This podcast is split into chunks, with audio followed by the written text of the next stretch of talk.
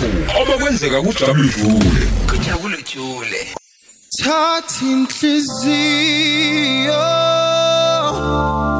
unika munye ngoba ngisakwazi ukuyiphatha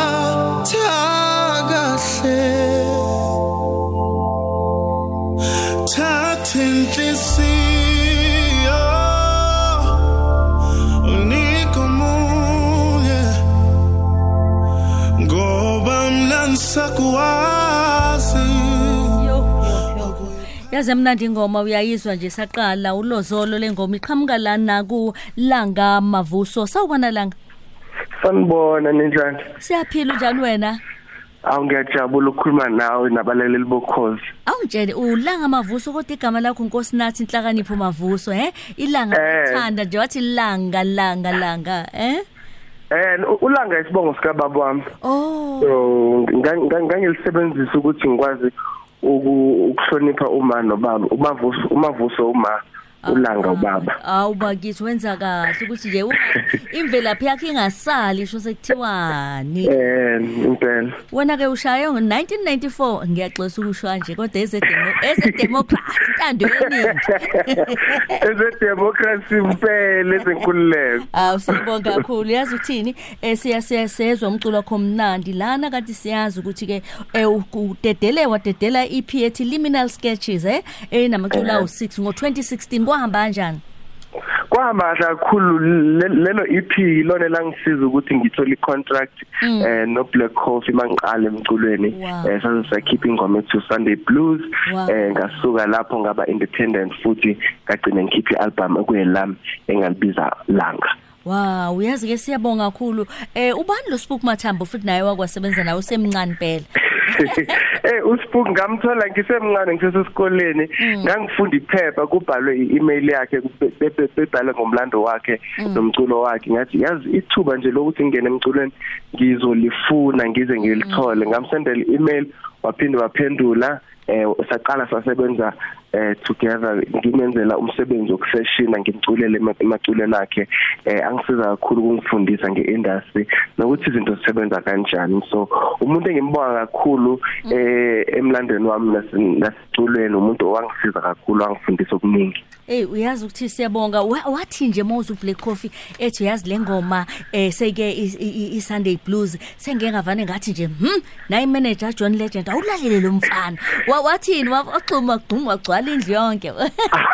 awu ngangijabulile kakhulu kakhulu. Wangifonela wangitshela ukuthi hayi sengiyidlalela ingoma yakho kuJohn Legend u- uyijabulele kakhulu futhi uyayithanda eh ukufisela konke okuhle eh futhi ngozama ukuthi ngelinye ilanga ngenifake e-studio nobabili nenze ingoma. So kuyimanje ngisalimelele lo langa. Ngiyazi ukuthi lizofika isikhathi Yeah. mas- mase sihleliwe eh senze ingoma ezothandwa abantu. Siyabonga yazi imlaleli sikhuluma la nolanga amavuso kanti ke unkosinathi lakanipho mavuso lo kanti ke iOctober iSouth African Music Month.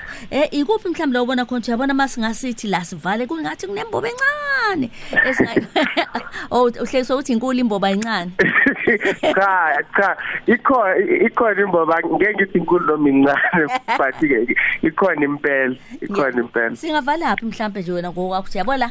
Nci ngabe la ngabe nci ama royalties nci ama festival nci ama studio aqashwayo nci um- eh, yini nje? Eyodwa nje mhlawumbe ikhumbulayo yazi isifiso sami esikhulu kakhulu ukuthi eh sikwazi ukuvulela ah, abantu abaphu eindaweni ezifana nasemakhaya nasemalokishini eh i- imfundo yomculo ba- bakwazi ukufunda eh bakwazi u- u- u- ukuzwisisa ikhono labo kahle. Ngi- ngi- ngingaba eh, nethuba lokuthi ngifunde mina ngesikoleni ngafunda classical music at the National School of the Arts ngaphinda ngaye ngafunda jazz futhi lokho kunginike i-confidence eningi makumculweni ngoba ngangithemba futhi ngazi ukuthi lento engiyenzayo ngiyazi ngoba ngiyifundele futhi ngi- ngi- nginike isikhathi sami nesineke eh ngiyacabanga ukuthi ku- ngingajabula uma government ingazama ukwenza aba abaphuma eindaweni ezihlukile babanika ama opportunity ukuthi bawufunda umculo. Bese ngithi okwesibili eh ngifisa ingathi singa singadlala umculo wa- waseNingizimu Afrika kakhulu eh kuma radio station naku- nakuma television station. Kube uwona odlala kakhulu eh, aba- abantu abantu mabe- mabelalela umsakazo. Eh ukuthi abantu base ama artists akwazi ukuthola ama royalty athe xaxa futhi eh abantu bawazi umculo ngoba mningi umculo abantu abangawazi okhona kuye le country. So ngingasho ukuthi yizo lezo nje e- e- e- engingakhuluma ngazo ukuthi Hey, ngifisa ukuthi awushayile. kungaba ngcono. Ushayile baba ushayile. Yini esingayilindela kulanga mavuso kuya phambili? Well okwamanje sipreparela i-tour sizobe sihamba eh, i-South Africa yonke uqala ekugcineni kaOctober. Siyahamba siqala eCape Town size sePE East London ngiphinde ngize lapha ekhaya eThekwini. Eh, sidlala ama shows sibona abantu ngoba usesivulele eh, uhulumeni ka- ukuthi sikwazi ukwenza ama show eh, nabantu beze bazosibona Yeah. emculweni. Eh futhi sengibhala ialbum yami yesibili eh and and ngi excited ukuthi abantu ba- ba- bakwazi ukuyizwa uh, but abantu bangangilandela nje ku social media eh babone ukuthi kwenzakalani.